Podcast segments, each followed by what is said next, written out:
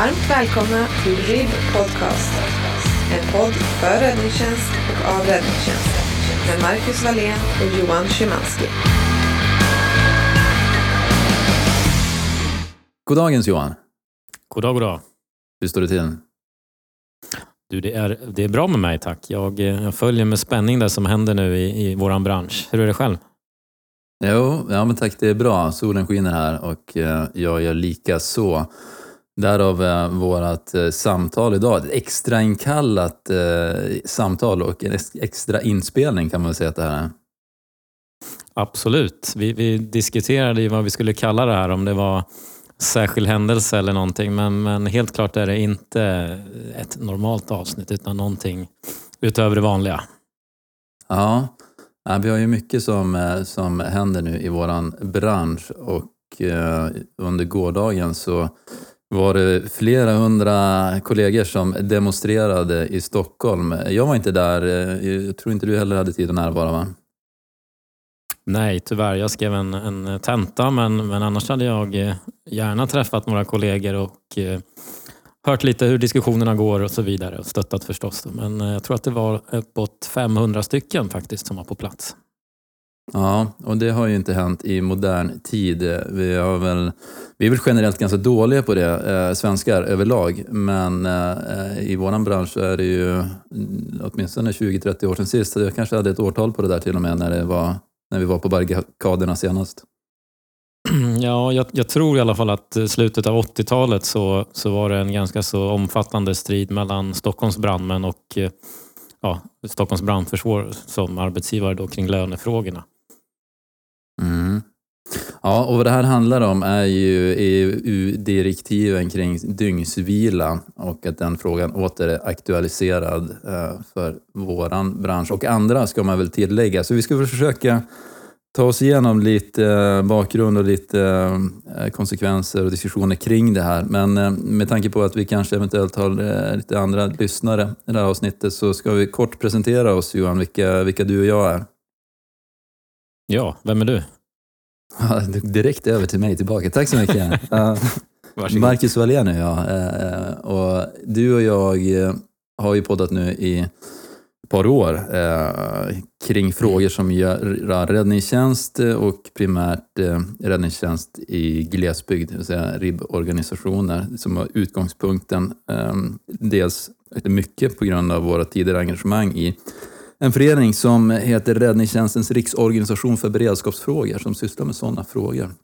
Ehm, men där är vi inte aktiva längre utan nu driver vi ju den här podden eh, lite mer fristående men med RRBs goda minne. Och eh, det var väl avsnitt eh, 20 plus det här i alla fall. Ehm, så det var väl lite kort. Och jag, jag jobbar ju då, ska väl tilläggas, för räddningstjänsten Norrtälje kommun och i funktionen vakthavande befäl i räddningscentral Mitt. Så vi är ju kollegor där i räddningsledningssystemet. Vem är du då? Ja, men ehm, ja, det var en bra presentation där. Vi är som sagt kollegor. Jag jobbar i Storstockholms brandförsvar som regional insatsledare men har ett förflutet då som räddningschef och förbundsdirektör i, i norra Dalarna. Och därav mitt tidigare engagemang i samma förening då, som du nämnde. Ehm, ja, jag tror det, det räcker så. Utan vi, vi kör väl på med det vi har tänkt att prata om idag, eller vad säger du?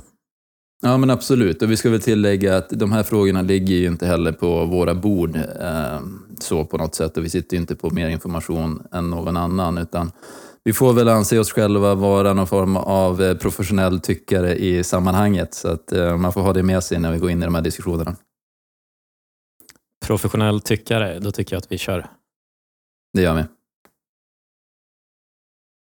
Men okej Johan, vi, vi börjar med bakgrunden här. Man kan säga att eh, eh, idag så jobbar ju mer eller mindre alla brandmän eh, dygn på något sätt och vis. Alltså att man jobbar 24 timmar eh, ish eh, sammanhållen arbetstid. Antingen så har man det samtliga pass eller så har man det oftast på helgerna. Vad, är, eh, vad är bakgrunden till det här? Hur har det sett ut förr i tiden? Har du koll på det? Ja, alltså man kan säga att dygnstjänstgöringen idag det är, en, det är en ganska så kort tjänstgöring mot hur det var tidigare. Och, och orsaken till det var ju att brandmän och befäl normalt sett bodde på brandstationerna tidigare. Alltså man hade helt enkelt tjänstebostad. Och då föll det sig naturligt att man var i tjänst ganska länge och sen hade man kanske någon dag eller några dagar ledigt. Då. Mm. Och det här med tjänstebostäder fanns ju faktiskt kvar ända in till 2000-talet åtminstone för vissa befäl. Då, så att det har funnits i modern tid. Men, men för brandmän så är det ju ganska långt tillbaka som, som man bodde på brandstationerna. Eh, och det här, alltså den kvarlevan den har ju funnits då, vilket innebar att kollektivavtalen som vi har idag bygger på ganska så, så höga veckoarbetstider. Alltså det, vissa har 48 timmars veckoarbetstid och andra har 42. Då. Det är väl de, de vanligaste kan man säga. Och Fördelen med det, det är att då krävs det fyra skiftslag då för att bemanna en räddningstjänstorganisation dygnet runt, året om. Så det, för arbetsgivaren är det en, en, fördel och för arbetstagarna är det förstås en, en fördel också på olika sätt. Då. Det. Och, och det här regleras då i en bilaga till allmänna bestämmelser. Så det kan man väl säga är historien bakom bostäderna på brandstationerna egentligen. Ja, just det. Och så har man då eh, under tidens lopp kommit överens om olika sätt att, eh, att hantera det här. Då. Um, för det kan man ju också säga att det är med, med dygnsvila och EU-direktiv, det är ju inte heller någon, någon nyhet, utan eh, man har genom olika överenskommelser hittat sätt att bevara eh, dygnen då, eh, på ett hållbart sätt för både arbetsgivare och arbetstagare. Ja, precis det kan man säga. Tidigare så jobbade väl de flesta dygn hela tiden och sen har man ju Eh, av olika anledningar då gått över mer och mer till delad dygn på vissa platser och på andra platser så har man behållit dygnstjänstgöringen. Men, men det här själva EU-direktivet som, som har blivit aktuellt nu, det är ju faktiskt inte heller någon nyhet utan det kom till redan 2007 och problemet kan man väl säga är att i, i Sverige så har vi inte implementerat det och det är därför som som SKR då i spetsen har, har tagit initiativ till att eh, tillsammans med de fackliga parterna att nu, nu måste vi efterleva det direktivet. Ja, precis. Ehm, och det var ju, om jag förstod det rätt, så kom det in en skrivelse för två år sedan till EU där den här frågan lyftes och då har man återkommit till Sverige då, får man säga, med input att eh, det, här ska ni följa. Ehm, och då har man då återigen tittat på det och eh, man har nu sagt att från och med den första oktober så ska det här gälla. Nu, nu är inte det allting färdigförhandlat, ska väl tilläggas. Eh, men det här är ju då, eh, för det tycker jag är viktigt, det här är inte någonting som är nytt från och med första oktober, utan det här är någonting som eh, parterna har beslutat att det ska implementeras då på ett annat sätt. Är det, uttrycker jag mig tydligt då, tycker du? Ja, det, det, det kan man säga. Och, och sen när man pratar med olika kollegor runt om i landet, om speciellt räddningschefer eller brandchefer, så kan man väl säga att den normala gången är ju att SKR har någon form av dialog med de olika branschråden där det finns företrädare för exempelvis räddningstjänst. Då. Men i det här fallet så, så, så tycks man ha glömt bort det helt faktiskt. Utan SKR har, har kört det här utan att eh, stämma av med, med de som, som leder våra verksamheter. Och Det är ju därför som både personal kanske och arbetsgivare till viss del också är lite tagna på sängen just nu. Mm. Ja, precis. För man kan väl också säga då i stort att eh, arbetsgivare och arbetstagare i det här fallet, även om jag personligen inte gillar den uppdelningen, eh, så är man ju överens. Eh, det finns ingen motsättning, utan vi har, ju, vi har ju under väldigt många år jobbat fram en modell som funkar för vår verksamhet och för vår personal. Så vi har inget problem som ska lösas från, från vårt perspektiv. Utan det här är ju då någonting som kommer in lite från, från sidan om man får uttrycka sig så. Mm, det är min uppfattning också. Och det är väl viktigt där att säga att det, det råder ju fred på arbetsmarknaden. Så att säga. Det finns ju ingen pågående konflikt. Eh, för det är någonting annat när man har möjlighet att gå ut i strejk och så vidare. Utan det är precis som du säger att det här, det här är någonting annat. Det är inte så att eh, arbetsgivare och arbetstagare stå, slåss. Liksom. Och där kommer du in på någonting som är lite intressant, för vi har ju någonting som, eh, som heter fredsplikt eh, mellan, eh, mellan förhandlingar och avtal. Vad, vad innebär det? Mm. Ja, det kan man säga då att det, det, innebär att parterna då i det här fallet, de två som du nämnde, eh, vi är tvungna att förhålla oss till dem. Det är å ena sidan arbetsgivaren eh, som anställer oss och sen medarbetarna, arbetstagarna. Och, och, så länge det finns ett kollektivavtal som är gällande, då, då är det fredsplikt i Sverige. Då, det innebär att då, då får man inte bråka eller ändra saker om man inte är överens. Och det, det gäller ju för båda parter då så att säga.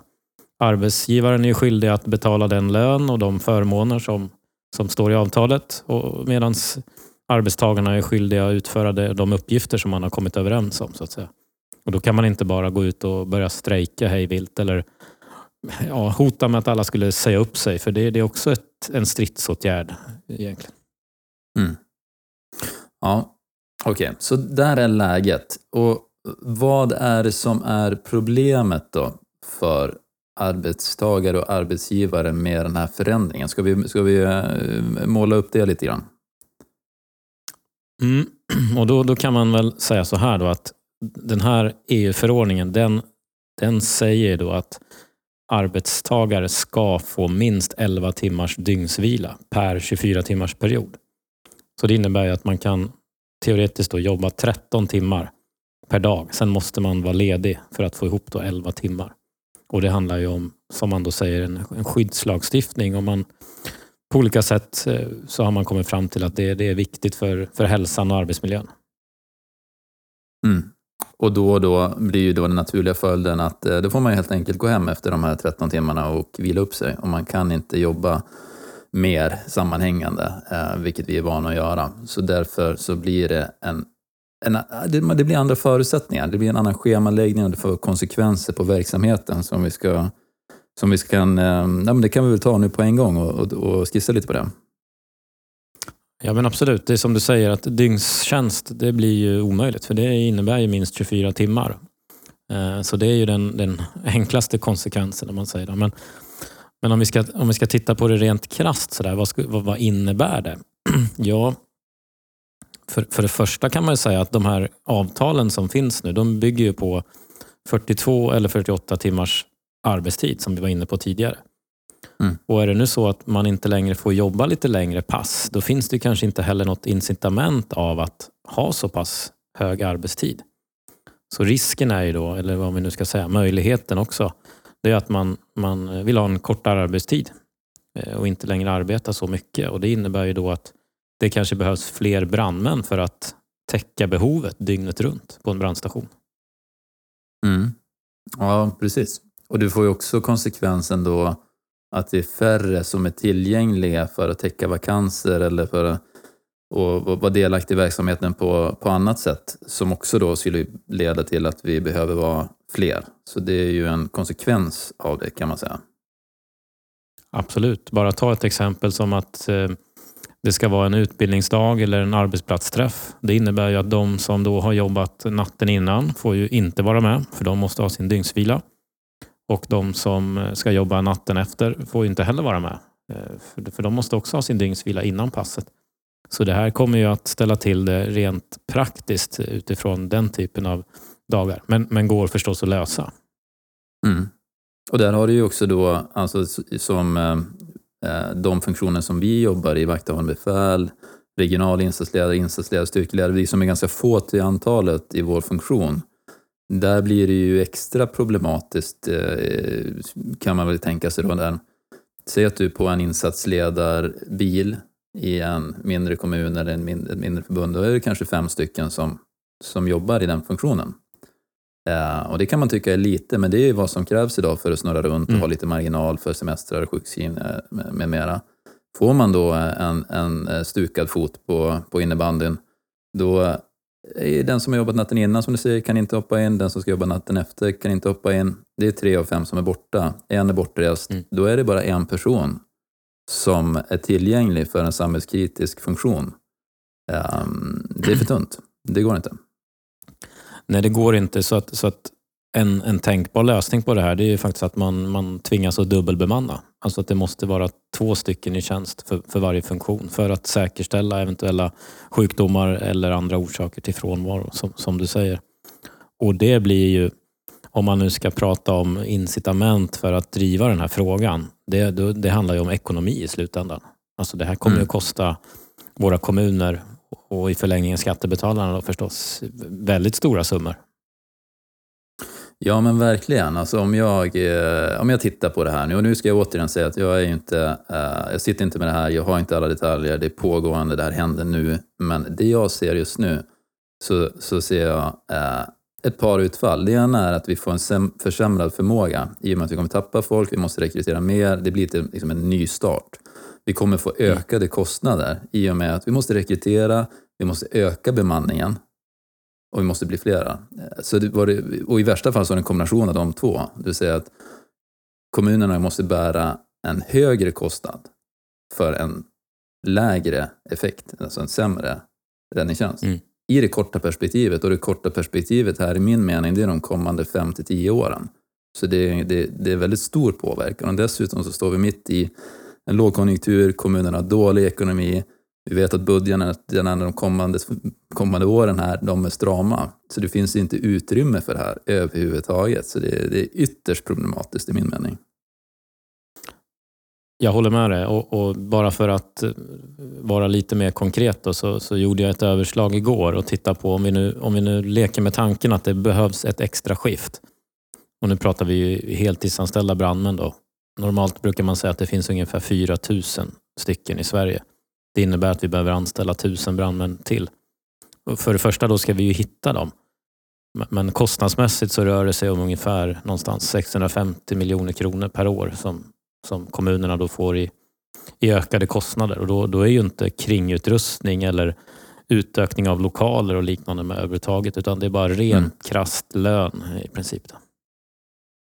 Ja, men verkligen. Och eh, det är ju, eh, likt andra, många andra yrken så är det ju i mycket liksom specialkompetens som vi är ute efter. Vi kan inte plocka in vem, vem som helst.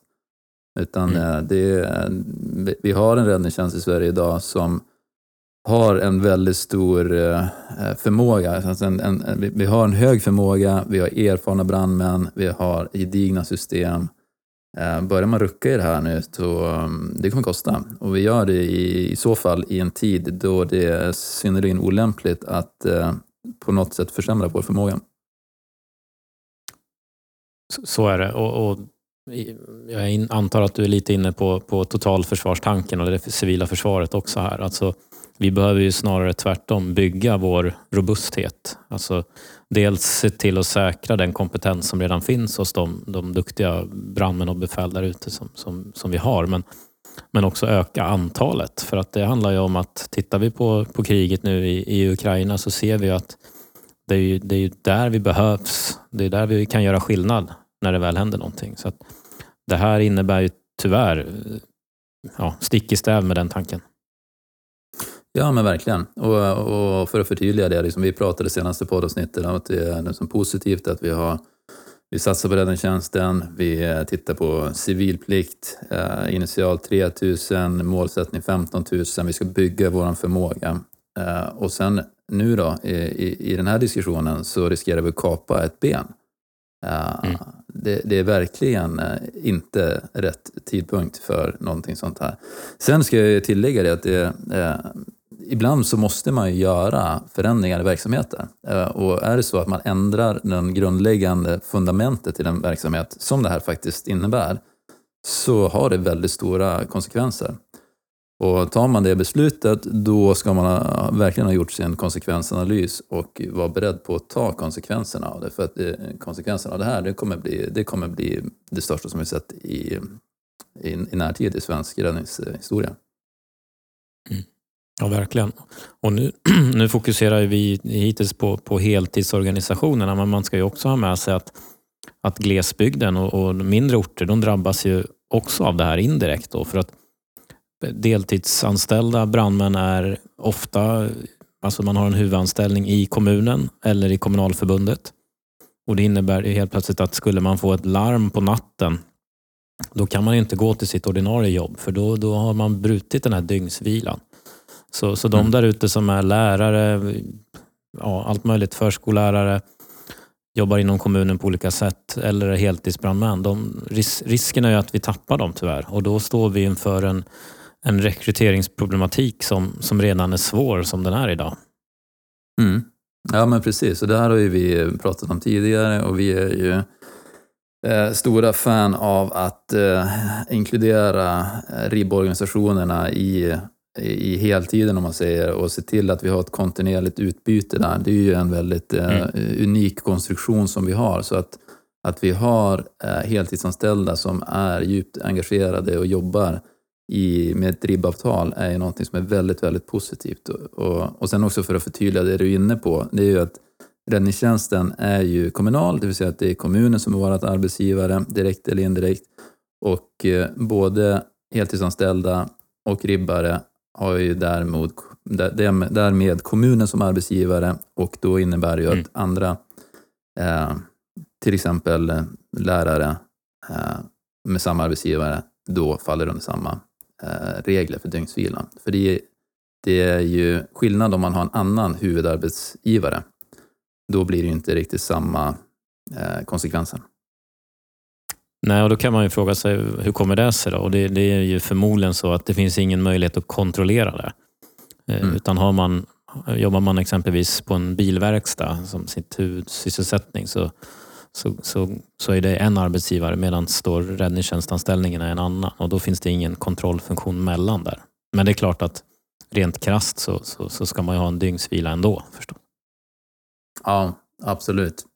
Ja, och men vad jag förstår så är ju RIB, eh, och det här kan jag för dåligt, men, men den beredskapen eh, den räknas ju inte in. Alltså det är inte ett problem för RIB-organisationerna vad jag förstår med dygnsvilan. Har du koll på det? Nej, precis. Nej, precis, det stämmer. Så länge man har beredskap så räknas inte det som arbetstid. Eh, utan beredskapstjänstgöring är, är någonting annat. Men däremot om, om sökaren piper och man får ett larm, då träder man ju i tjänst direkt och då är det helt annat. Då bryter man dygnsvilan. Men du kan ha beredskap sen igen då? Eh, ja, det skulle du rent teoretiskt kunna ha då, men du kan inte gå till ditt ordinarie arbete. Om, om du nu är anställd i samma, alltså i, samma kommunalförbund eller i samma kommun. Det blir ett problem. Mm. Så vi står ju också då eventuellt inför en, en problematik i RIB-organisationerna, även om de på pappret är undantagna, i och med att vi kan ha samma arbetsgivare och vi har heltidsanställda som är eh, engagerade i deltiden också. Jag vet bara i vår organisation så har vi en handfull befäl som eh, eh, håller beredskap ute på deltiden. Eh, och då skulle ju de stå inför problem, eller vi skulle stå inför problem vad gäller schemaläggningen. Ja visst, och, och inte att förglömma heller det omvända förhållandet. På sommaren så är det ju många brandmän som vill ha semester och då, då är det normalt sett så att det är ofta ribbanställda som, som går in och täcker upp på heltiden.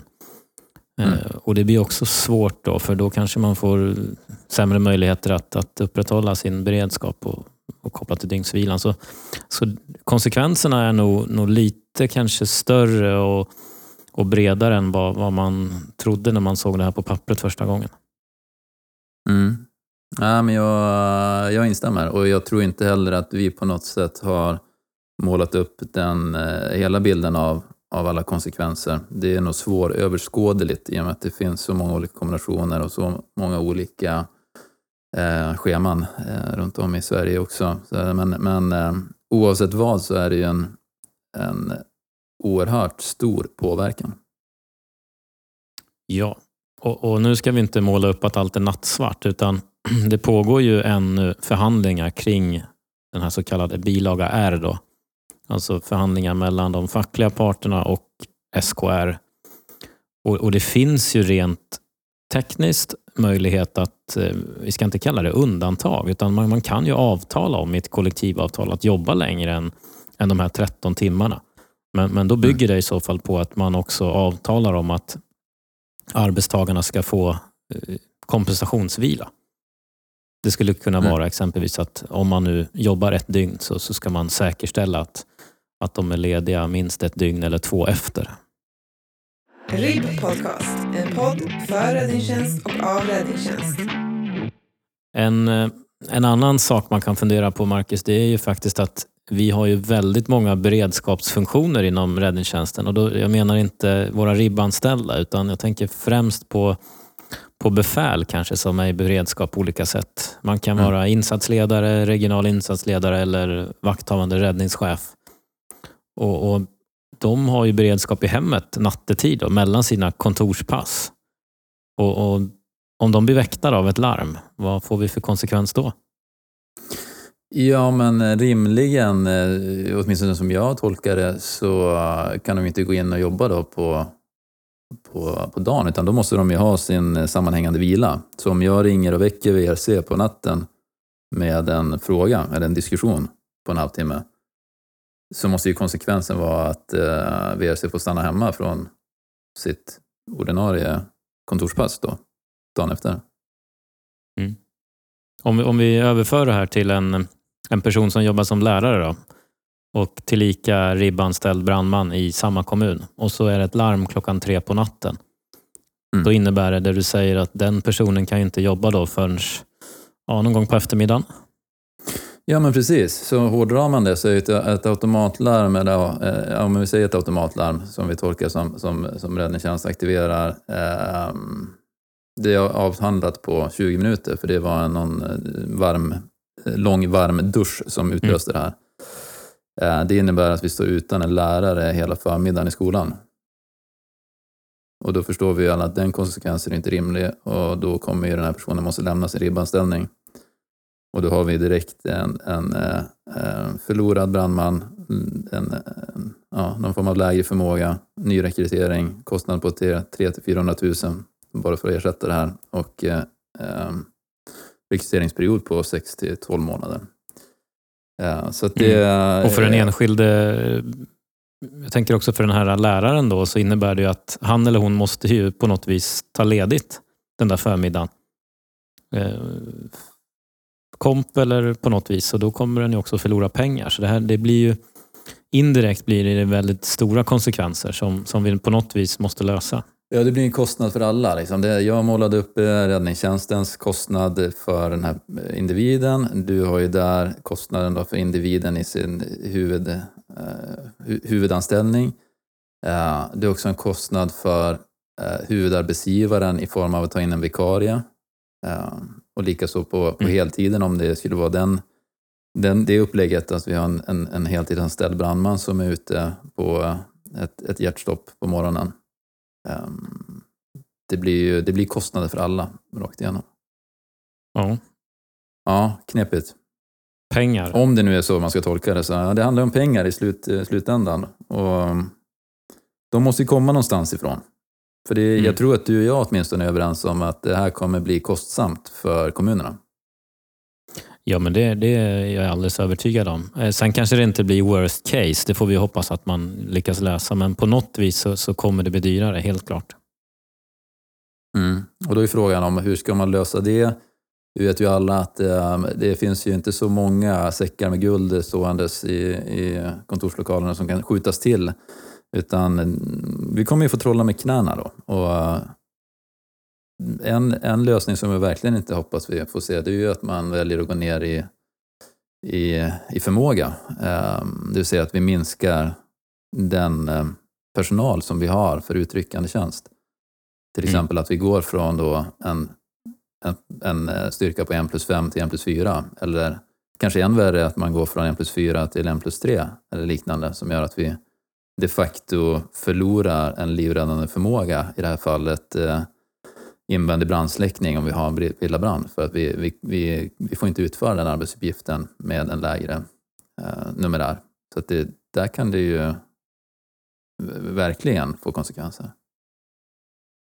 Ja, ja det är som du säger. Det, alltså, det finns ju bara en pott med pengar i kommunerna. Den ska prioriteras och alla måste dela.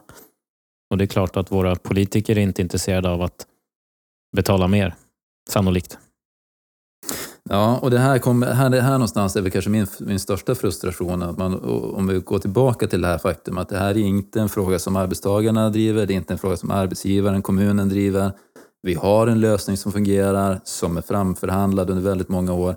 Det är ingenting nytt som har hänt på något plan här, mer än att EU har, jag ska inte förringa det då, men EU påpekade att eh, vänta, det här från 2007, det verkar ni fortfarande inte riktigt följa.